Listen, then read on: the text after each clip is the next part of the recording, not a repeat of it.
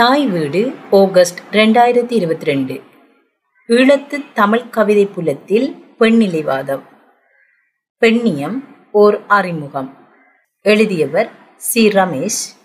வாசிப்பவர் நிலாந்தி சசிகுமார். ஆயிரத்தி தொள்ளாயிரத்தி முப்பத்தி ஒன்பதாம் ஆண்டு லங்கா சமசமாஜ கட்சியின் உறுப்பினராக கடமையாற்றிய சோமா விக்ரமசிங்க இலங்கை சமசமாஜ பெண்கள் சம்மேளனத்தின் பொதுச் செயலாளராகவும் கடமையாற்றியவர். சோவியத் யூனியன் ஜேர்மன் பிரித்தானியாவில் நடைபெற்ற சர்வதேச பெண்கள் சம்மேளன மாநாடுகளில் இலங்கை பிரதிநிதியாக கலந்து கொண்டவர். பலாங்குடையில் தன் தந்தையின் காணியில் சமூக சேவைகள் சங்கம் என்ற அமைப்பினை நிறுவி மக்களுக்கு தேவையான சமூக சேவைகளை செய்து வந்த சிறிமாவோ பண்டார் நாயக்கா உலக அரசியல் வரலாற்றில் முதல் பெண் பிரதமராக பதவியேற்றவர். ஆயிரத்தி தொள்ளாயிரத்தி முப்பதுகளில் வேகமாக பரவிய மலேரியா நோயை கட்டுப்படுத்துவதில் முன்னின்று உழைத்த சிறிமாவோ பண்டார் நாயக்கா ஆயிரத்தி தொள்ளாயிரத்தி நாற்பதுகளில் சோலமன் வெஸ்ட் ரிட்ச்வே பண்டார் நாயக்காவை மணந்தார். திருமணத்துக்கு பின் லங்கா மகிழா சமிதி அமைப்பில் சேர்ந்து இயங்கினார். ஆயிரத்தி தொள்ளாயிரத்தி ஐம்பத்தி ஒன்பதில் பண்டார்நாயக்கா படுகொலை செய்யப்பட்டதை அடுத்து ஸ்ரீலங்கா சுதந்திர கட்சியை கொண்டு நடத்தியவராக ஸ்ரீமாவோ பண்டார்நாயக்கா காணப்படுகிறார். ஸ்ரீமாவோ பண்டார்நாயக்கா அரசியலில் நுழைந்த போது அவருக்கு சமையலறை தீயை விட கடுமையாக ஒன்றும் தெரியாது என கூறி பலர் கேலி செய்தனர். தன்னுடைய நுண்ணரசியல் போக்கால் ஆசியாவிலேயே சிறந்த தலைவராக விளங்கினார். ஆயிரத்தி தொள்ளாயிரத்தி அறுபதுகளில் தேர்தலில் போட்டியிடாத ஸ்ரீமாவோ செனட் சபையின் பிரதிநிதியாக தேர்ந்தெடுக்கப்பட்டு பின்னர் சட்டசபையின் உறுப்பினராகி ஜூலை இருபத்தி ஓராம் திகதி நாட்டின் முதல் பெண் பிரதமராக தெரிவு செய்யப்பட்டார். ஆயிரத்தி தொள்ளாயிரத்தி அறுபத்தி நாலாம் ஆண்டு நாடாளுமன்ற விவாதத்தின் போது ஆளும் கட்சி தோல்வி அடைந்ததை தொடர்ந்து சிரிமாவின் ஆட்சி கலைக்கப்பட்டது. ஆயிரத்தி தொள்ளாயிரத்தி எழுபதாம் ஆண்டு நடைபெற்ற தேர்தலில் வெற்றி பெற்ற ஸ்ரீமாவோ பண்டார் நாயக்கா இரண்டாவது முறையாக பிரதம மந்திரியாகவும் தெரிவு செய்யப்பட்டார்.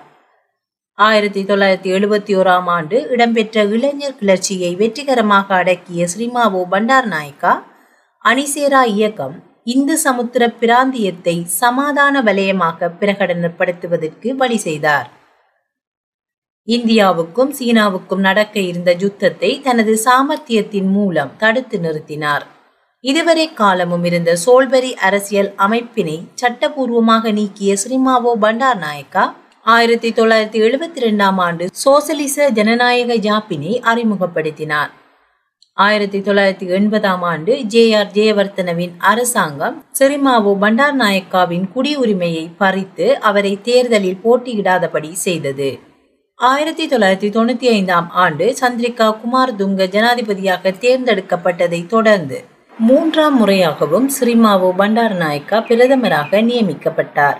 இலங்கையில் எட்டாவது நாடாளுமன்றத்தில் திருமதி ஸ்ரீமாவோ பண்டார் நாயக்கா செல்வி ரேணுகா ஹேரத் திருமதி விமலா கன்னங்கர திருமதி அமரா பியசீலி ரத்நாயக்க திருமதி சுனேத்ரா ரணசிங்க செல்வி ஸ்ரீயானி டேனியல் திருமதி ரங்கநாயகி பத்மநாதன் திருமதி தயா சேபாலி சேனாதீர திருமதி லோகினி விஜயஸ்ரீ செல்வி கீர்த்திலதா அபே விக்ரம திருமதி சமந்தா கருணாரத்ன உட்பட பதினோரு பெண் உறுப்பினர்கள் அங்கம் வகித்தனர். அரசியல் வளர்ச்சி போக்கின் மற்றொரு பரிணாமம் பெண்கள் அமைச்சராகவும் பிரதமராகவும் தெரிவு செய்யப்பட்டமை. ஆயிரத்தி தொள்ளாயிரத்தி ஐம்பத்தி ஆறில் திருமதி விமலா விஜயவர்த்தன சுகாதார அமைச்சராக பதவியேற்றார். ஆயிரத்தி தொள்ளாயிரத்தி ஐம்பத்தி ஒன்பதாம் ஆண்டு S W R D Bandaranaike சுட்டுக் கொல்லப்பட்டதை அடுத்து ஸ்ரீமாவோ பண்டார் நாயக்கா ஆயிரத்தி தொள்ளாயிரத்தி அறுபதாம் ஆண்டு பிரதமராக தெரிவு செய்யப்பட்டார். இதனை அடுத்து பெண்கள் உயர் பதவிகளுக்கு படிப்படியாக உள்வாங்கப்பட்டனர். ஆயிரத்தி தொள்ளாயிரத்தி அறுபத்தி ரெண்டில் முதலாவது பெண் உயர் ஸ்தானிகராக திருமதி லொரைன் செனவிரட்ன தெரிவு செய்யப்பட்டார். ஆயிரத்தி தொள்ளாயிரத்தி அறுபத்தி மூன்றில் பெண்கள் நிர்வாக சேவைக்கும் பகிர்வு முறையில் தேர்ந்தெடுக்கப்பட்டதை போன்று முதல் தரமான கணக்கர் சிராப்பர் சேவைகளுக்கும் பெண்கள் உள்வாங்கப்பட்டனர். திருமதி விமலா விஜயவர்த்தனவை தொடர்ந்து ஆயிரத்தி தொள்ளாயிரத்தி அறுபத்தி ஐந்து தேர்தலில் கல்கமுவ தேர்தலில் வெற்றி பெற்ற விமலா கண்ணங்கர டட்லி சேனாநாயக்காவின் அமைச்சரவையில் சுகாதார அமைச்சராக பதவி வகித்தவர். ஓதரப்பத்து கிராம நிர்வாக சபையின் தலைவியாக பதவி வகித்த விமலா கிராம தலைவர்கள் சம்மேளனத்தின் தலைவியாகவும் பதவி வகித்தவர். ஆயிரத்தி தொள்ளாயிரத்தி எழுபத்தி ஏழாம் ஆண்டு கலகமுவ தேர்தல் தொகுதியில் போட்டியிட்டு மீண்டும் பாராளுமன்றத்துக்கு தெரிவு செய்யப்பட்ட விமலா கண்ணங்கர ஜே ஆர் ஜெயவர்த்தனவின் அமைச்சரவையில் உல்லாசம் மற்றும் கப்பல் விமான போக்குவரத்து அமைச்சராகவும் பதவியாற்றியவர். ஆயிரத்தி தொள்ளாயிரத்தி எழுபத்தி எட்டாம் ஆண்டு அமைச்சரவை மாற்றத்தை அடுத்து கிராம அபிவிருத்தி அமைச்சராகவும் பணியாற்றி ஓய்வு பெற்றார். பெண்ணிலைவாதத்துக்கு அப்பால் இன வன்முறையாளராகவும் விமலா கண்ணங்கர விளங்கினார். யாழ் நூலக எரிப்பு குறித்த கடுமையான விவாதம் ஆயிரத்தி தொள்ளாயிரத்தி எண்பத்தி ஒன்று ஜூனில் நாடாளுமன்றத்தில் நிகழ்ந்தபோது அதில் கலந்து கொண்ட விமலா கண்ணங்கர இனங்களுக்கிடையிலான உறவு முறைகளை சிதைக்கும் வகையில் இனவாத கருத்துக்களை முன்வைத்தார். நாங்கள் இந்த நாட்டில் சிங்களவர்களாகத்தான் பிறந்தோம். பௌத்தராகத்தான் பிறந்தோம். நாங்கள் பெரும்பான்மையினர். நாங்கள் சிறுபான்மையினருக்கு அடிபணிய முடியாது. பெரும்பான்மையினராக நாங்கள் எங்களுக்கு தேவையானபடிதான் ஆள்வோம் என்ற வார்த்தைகள் தமிழ் பேசும் மக்களை காயப்படுத்தியது. ஆயிரத்தி தொள்ளாயிரத்தி அறுபத்தைந்துகளில் மக்கள் விடுதலை முன்னணி தோற்றம் பெற்றது. ஆயிரத்தி தொள்ளாயிரத்தி எழுபத்தி ஒன்றில் தன் லட்சிய நோக்கை அடைய ஆயுத கிளர்ச்சியை தெரிவு செய்தது. இக்காலப்பகுதியில் இந்தியாவின் உதவியுடன் ஸ்ரீமாவோ பண்டார் நாயக்கா ஜேவிபி இயக்கத்தை வேட்டையாடினார். கைது செய்யப்பட்டவர்களில் நானூற்றி ஐம்பதுக்கு மேற்பட்டவர்கள் பெண்களாவர். போராட்ட இயக்கம் ஒன்றில் பெண்களின் பங்களிப்பு இன்றியமையாததாக காணப்பட்டமையினால் ஜேவிபி இயக்கத்திற்குள் பெண்கள் உள்வாங்கப்பட்டனர். இவ்வியக்கத்தில் சாதாரண பெண்கள் இணைந்து கொண்டதைப் போல வித்யோதய பல்கலைக்கழகத்தைச் சேர்ந்த சந்திரா மகரகே கமானி முதலானவர்களும் சம்பதி தர்மசோகா வித்யாலயத்தைச் சேர்ந்த சேபாலி மற்றும் ரெயின் போன்ற படித்த பெண்களும் உள்வாங்கப்பட்டனர். இவர்கள் அரசியற் பயிற்சிகளை மட்டுமன்றி ஆயுத பயிற்சிகளையும் பெற்றுக்கொண்டனர். கிளர்ச்சிகள் தோல்வியுற்று போராளிகள் வில்பத்து காட்டுக்குள் பின்வாங்கிய நிலையில் அதில் ஜேவிபி இயக்கத்தின் பெண்கள் அணியினரும் இருந்தனர். காட்டுக்குள் தலைமறைவாக இருந்த இயக்க போராளிகளுக்கு தகவலை வழங்குபவராகவும் காயப்பட்டவர்களுக்கு சிகிச்சை அளிப்பவராகவும் உணவு சமைப்பவராகவும் அதனை விநியோகிப்பவராகவும் முன்னின்று செயற்பட்டவர்கள் பெண்களாவர். தலைமறைவு காலத்தில் இப்பெண்கள் அமைப்பால் செபலிய என்ற சஞ்சிகையும் வெளியிடப்பட்டது. போராட்ட காலத்தில் இவர்கள் அனுபவித்த சோதனைகளும் வேதனைகளும் ஏராளம். இலங்கை அரசால் கைது செய்யப்பட்ட பெண்கள் பலர் வதை முகாம்களில் சித்திரவதை செய்து கொல்லப்பட்டனர். எட்டு மூன்று ஆயிரத்தி தொள்ளாயிரத்தி எண்பத்தி எட்டு அன்று தீபிகா முதுக்கெட்டி சமானி கீதாஞ்சலி முதலான பெண்கள் பாலியல் வதைக்குள்ளாக்கப்பட்டு தலைகள் வெட்டப்பட்டு முண்டங்களாக ஆறு குளங்களில் தூக்கி வீசப்பட்டனர். கதிர்காமத்தில் அழகியாக தேர்ந்தெடுக்கப்பட்ட பிரேமவதி மன்னம்பேரி கிளர்ச்சி காலத்தில் கெரில்லா படைகளுக்கு சீருடை தயாரித்து கொடுத்தவர் என்ற காரணத்தால் படையினரால் பாலியல் வல்லுறவுக்குட்படுத்தப்பட்டு கதிர்காம வீதிகளில் நிர்வாணமாக அழைத்து வரப்பட்டு சுட்டுக் கொல்லப்பட்டார். இக்கால பகுதியில் ஸ்ரீமாவோ பண்டார் நாயக்கவை கடத்தும் ரோஸ்மீட் வழக்கில் குற்றம் சுமத்தப்பட்டவர்களில் நான்கு நபர்கள் பெண்களாவர். கிளர்ச்சி முடிந்து பலர் சிறை சென்ற பின்னர் விடுதலை செய்யப்பட்டவர்கள் பலர் இணைந்து ஜேவிபி இயக்கத்தை மீண்டும் தொடங்கினர். இக்கால பகுதியில் ஜேவிபியினர் சோசலிச மகளிர் அமைப்பினை நிறுவி சமாஜவாதி காந்தாவ என்னும் பெயரில் சஞ்சிகையையும் வெளியிட்டனர். இரண்டாயிரத்தி ஓராம் ஆண்டு சோசலிச மகளிர் அமைப்பின் தலைவியாக இருந்த திமுது ஆட்டிகல இனங்காணப்படாத அரச படையினரால் இரண்டாயிரத்தி பன்னெண்டு காலப்பகுதியில் கடத்தப்பட்டு விசாரணைக்கு பின் விடுவிக்கப்பட்டார். அக்டோபர் மாதம் இரண்டாயிரத்தி பன்னெண்டாம் ஆண்டு உலக சிறுவர் தினத்தை முன்னிட்டு நடைபெற்ற நிகழ்வொன்றில் கலந்து கொண்டு யாழ்ப்பாணத்திலிருந்து திரும்பிய வேளையில் திமுது ஆட்டிகல தமிழின குழு ஒன்றினால் கழிவு எண்ணெய் தாக்குதலுக்குள்ளானார். ஜேவிபியின் செயற்பாடுகளில் அதிருப்தி உற்ற திமுது ஆட்டிகல அக்கட்சியிலிருந்து வெளியேறி அதிருப்தியாளர் குழுவைச் சேர்ந்த பிரேமகுமார் குணரட்னத்துடன் இணைந்து தனி கட்சி அமைப்பதில் ஈடுபட்டிருந்த போது பிரிதொரு தடவையும் கடத்தப்பட்டார். பெண்கள் பிரஞ்சை பூர்வமாக அரசியல் செயற்பாடுகளில் ஈடுபடுகின்ற கட்சியாக ஜேவிபியை கூறலாம். ஆயினும் மகளிர் அமைப்பு கட்சியின் ஒட்டுமொத்த நிகழ்ச்சி நிரலுக்கு அமைவாகவே செயற்படுகின்றது. பிரதான அரசியல் செயற்பாடுகளை முன்னிறுத்தியே மகளிர் அமைப்பு செயற்படுகிறது. கட்சியின் ஆர்ப்பாட்ட ஊர்வலங்களில் கலந்து கொள்ளல் கட்சியின் பிரச்சார கூட்டங்களில் பங்கெடுத்தல் தேர்தல் காலங்களில் துண்டு பிரசுரங்களை விநியோகித்தல் என இதன் பணி கட்சிக்குள் இணைந்த ஒன்றாகவே காணப்படுவதால் இவ்வமைப்பு சுதந்திரமான பெண்களுக்குரிய அமைப்பாக இயங்க முடியாதுள்ளது. ஆயினும் தொழிலின்மை ஊதியமின்மை வீட்டுச் சுரண்டல்கள் மிகை உழைப்பு சீதன பிரச்சனை என பெண்கள் தொடர்பான விடயங்கள் குறித்து இவ்வமைப்பு இற்றை வரை போராடி வருகிறது. ஆயிரத்தி தொள்ளாயிரத்தி எழுபத்தி ஏழுக்கு பின்னர் இலங்கை பெண்களின் சுகாதாரம் கல்வி தொழில் முதலியவற்றில் துரித முன்னேற்றம் ஏற்பட்டது. பெண்களுக்கான மனித அபிவிருத்தி சுட்டன் துரித விருத்தி கண்டது. இலங்கை அரசினால் பெண்கள் சமூக நலன் பேணும் திட்டங்கள் முன்னெடுக்கப்பட்டமையாலும் பெண்கள் பிரச்சினைகள் தொடர்பாக அரசு எடுத்த முன்னேற்றகரமான நடவடிக்கையாலும் மனித அபிவிருத்தி சுட்டன் வளர்ச்சி கண்டது. இக்காலப்பகுதியில் பெண்கள் பணியகம் பெண்கள் விவகார அமைச்சு பெண்கள் உரிமைகள் சாசனத்தை ஏற்றல் மனித உரிமைகள் அரசியல் சரத்தில் ஒரு பகுதியாக சேர்த்து கொள்ளப்பட்டமை முதலான அரசின் செயற்பாடுகள் பெண்களுக்கான மனித அபிவிருத்தி சுட்டெண்ணை அதிகரிக்கச் செய்தது.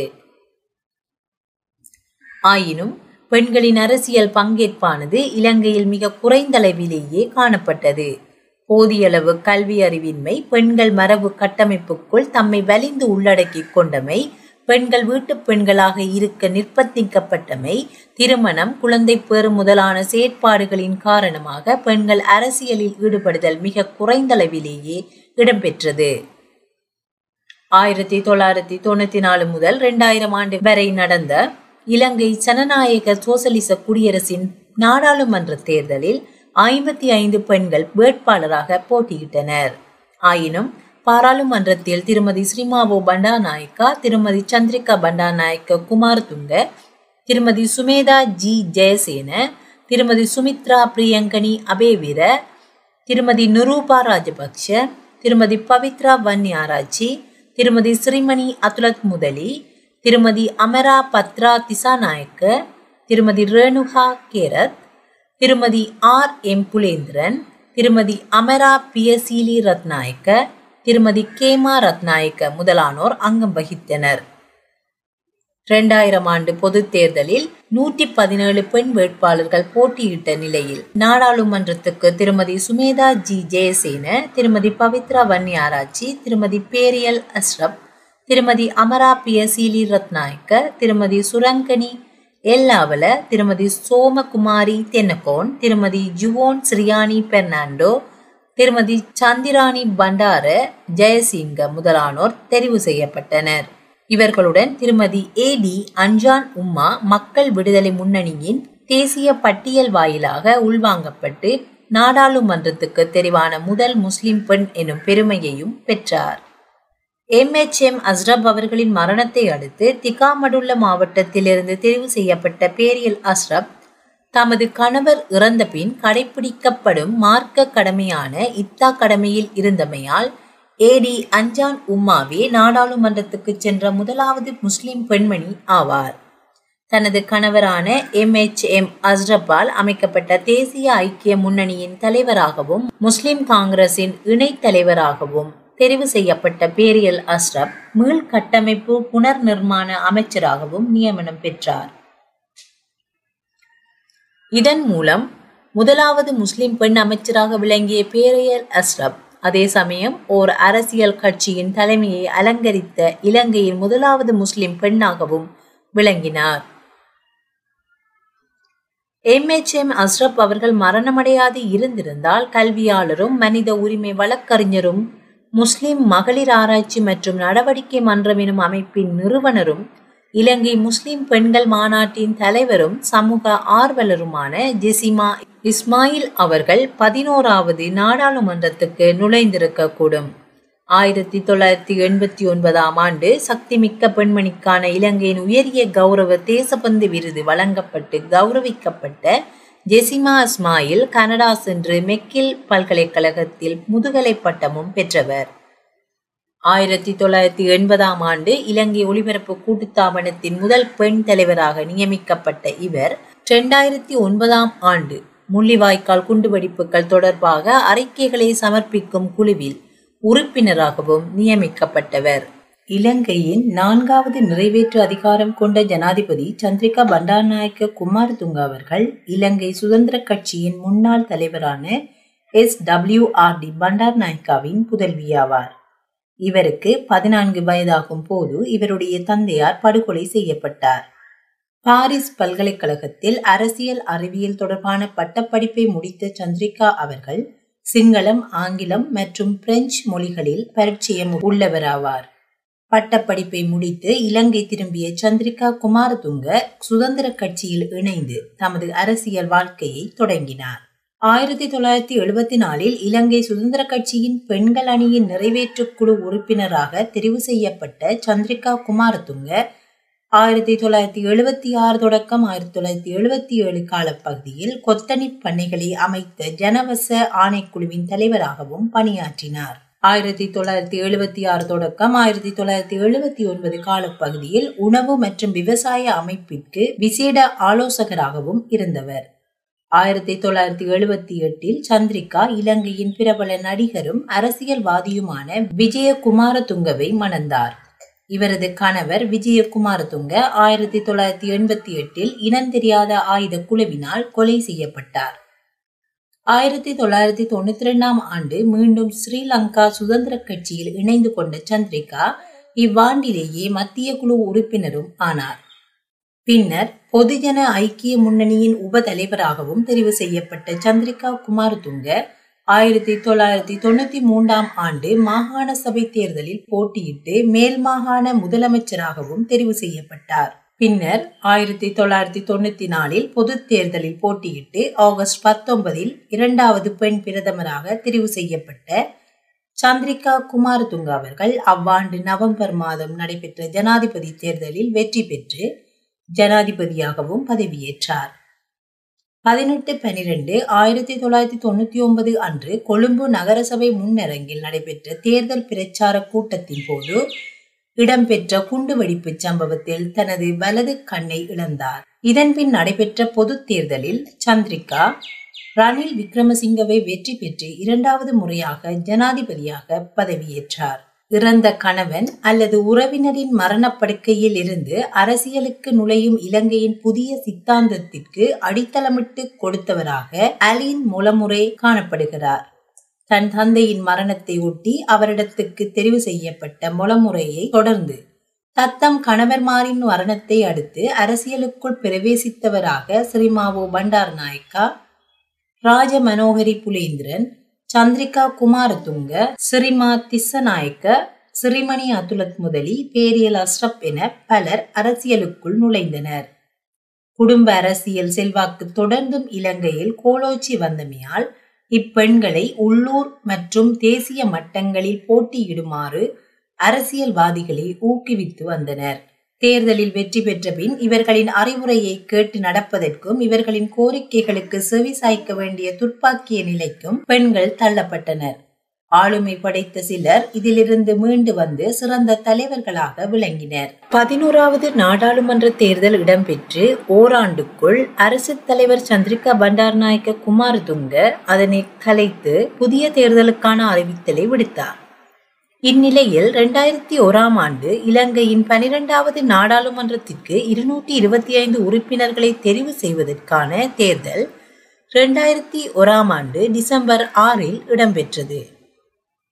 இதில் திருமதி அமரா பியசீலி ரத்நாயக்க திருமதி சுமேதா ஜி ஜெயசேன திருமதி பவித்ரா வன்னியாராச்சி திருமதி பேரியல் அஸ்ரப் திருமதி ஏ டி அஞ்சானும்மா திருமதி சந்திராணி பண்டார ஜெயசிங்க திருமதி சோமகுமாரி தென்னகோன் திருமதி மேரி லெரின் பெரேரா திருமதி மல்லிகா டி மெல் திருமதி சித்ரா ஸ்ரீமதி மந்த்லக்க போன்ற பெண்கள் தேர்தல் வாயிலாக தெரிவு செய்யப்பட்டு நாடாளுமன்றத்துக்கு உள்வாங்கப்பட்டனர். பனிரெண்டாவது நாடாளுமன்ற தேர்தல் இடம்பெற்று மூன்று ஆண்டுகளுக்குள் அரசு தலைவர் சந்திரிகா பண்டாரநாயக்க குமார் துங்க அதனை கலைத்து புதிய தேர்தலுக்கான அறிவித்தலை விடுத்த நிலையில் இலங்கையின் பதிமூன்றாவது நாடாளுமன்றத்திற்கு இருநூற்றி இருபத்தி ஐந்து உறுப்பினர்களை தெரிவு செய்வதற்கான தேர்தல் இரண்டாயிரத்தி நான்கு ஏப்ரல் நாளில் இடம்பெற்றது. இத்தேர்தலில் திருமதி சுமேதா ஜி ஜெயசேன பவித்ரா வன்னியாராச்சி பேரியல் அஸ்ரப் திருமதி அமாரா பியசீலி ரத்நாயக்க திருமதி மேரி லெரின் பெரேரா திருமதி சந்திராணி பண்டார ஜெயசிங்க திருமதி சுஜாதா அலககோன் திருமதி தலதா அத்துக்கொரலை திருமதி பத்மினி சிதம்பரநாதன் செல்வி தங்கேஸ்வரி கதிர்காமன் திருமதி ஏடி அஞ்சான் உமா திருமதி நிரூபமா ராஜபக்ஷ திருமதி ரேணுகா கேரத் போன்ற பெண்கள் உள்வாங்கப்பட்டனர். பெண்கள் நான்கு காலகட்டங்களில் ஆட்சியில் இருந்துள்ளனர். ஸ்ரீமாவோ பண்டார் நாயக்க ஆயிரத்தி தொள்ளாயிரத்தி அறுபது தொடக்கம் ஆயிரத்தி தொள்ளாயிரத்தி அறுபத்தி ஐந்தும் ஆயிரத்தி தொள்ளாயிரத்தி எழுபது தொடக்கம் ஆயிரத்தி தொள்ளாயிரத்தி எழுபத்தி ஏழு வரையும். சந்திரிகா பண்டார்நாயக்க குமார் துங்க ஆயிரத்தி தொள்ளாயிரத்தி தொண்ணூத்தி நான்கு தொடக்கம் ரெண்டாயிரம் வரையும். ரெண்டாயிரம் தொடக்கம் ரெண்டாயிரத்தி ஐந்து வரையும். இக்காலகட்டத்தில் இலங்கை பெண் அரசியல்வாதிகள் பெண் நலனுரிமைகளையும் முன்னுரிமைகளையும் அழுத்தி உரைத்தது கிடையாது. பெண்களின் அரசியல் பிரதிநிதித்துவத்தை அதிகரிப்பதில் ஆர்வம் காட்டியதும் கிடையாது. பெண்ணுரிமை பெண் விடுதலை தொடர்பாக இவர்கள் வாயளவிலேயே பேசினர்.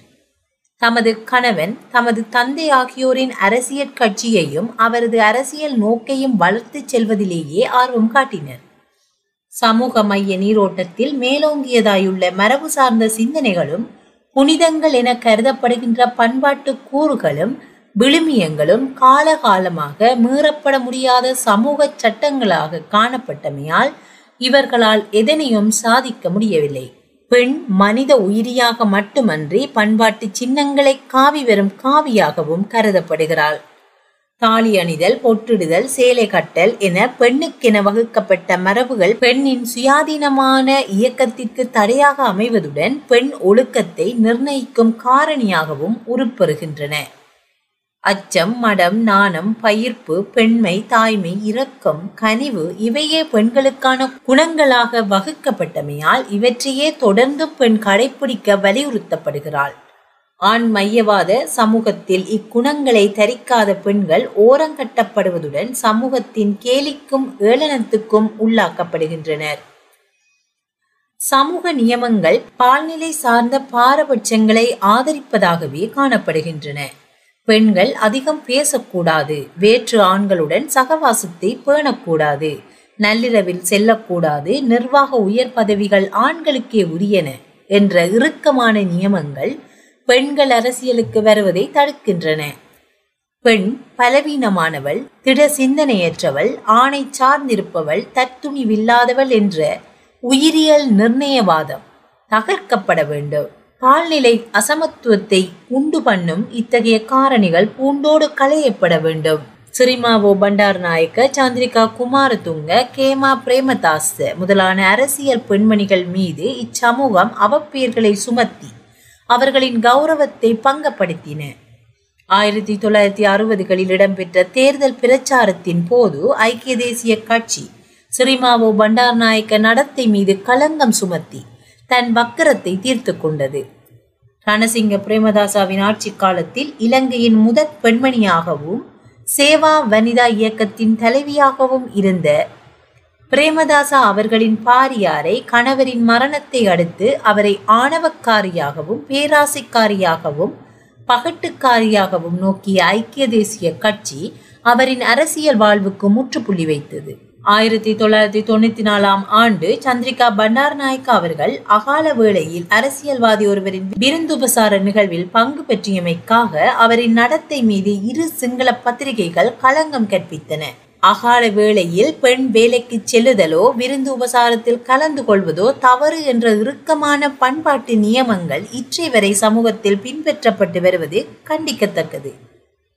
பெண்மை தொடர்பாக உண்மைக்கு புறம்பாக காலாகாலமாக நிர்பந்தமாக தோற்றுவிக்கப்படும் இக்கருது நிலை களையப்பட வேண்டும்.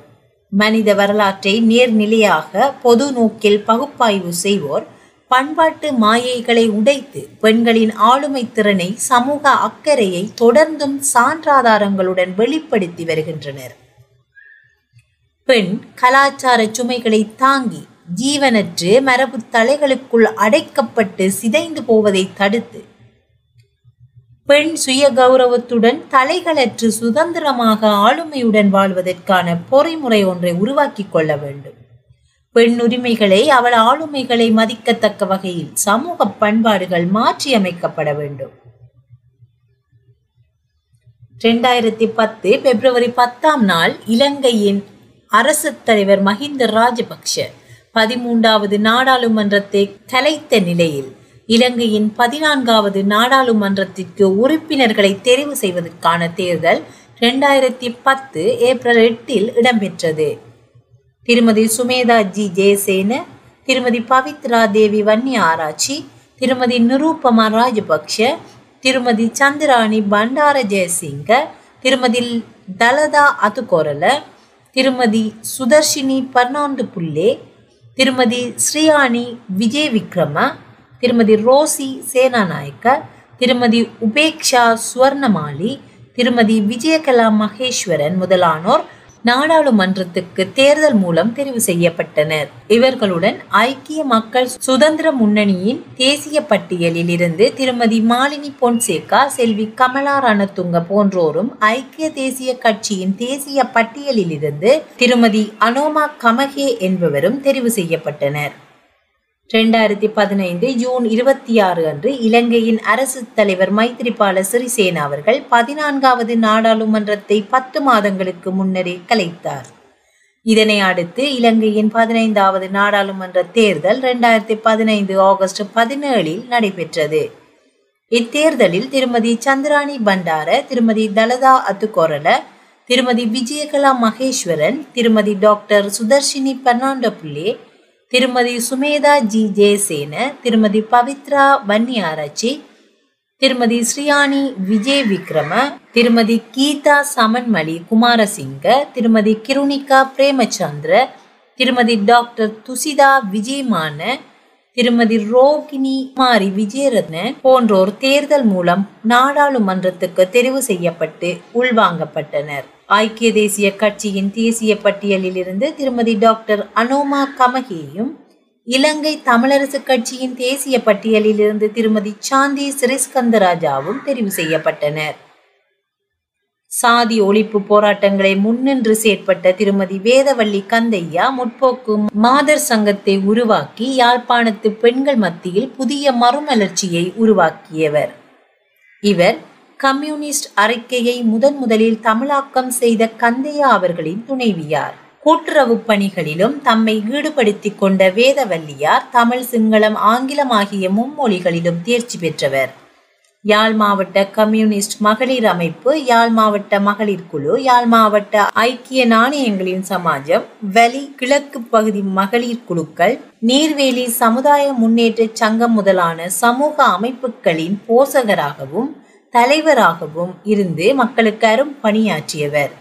இவரைப் போலவே தங்கரத்தினம் கந்தையாவும் தொழிற்சங்கவாதியாகவும் சமூக சேவகியாகவும் தம் பணிகளை முன்னெடுத்தவர். கம்யூனிஸ்ட் கட்சியின் உறுப்பினராகவும் ஆதரவாளராகவும் செயற்பட்ட தங்கரத்தினம் சமூக சீர்திருத்த பணிகளிலும் ஈடுபட்டார்.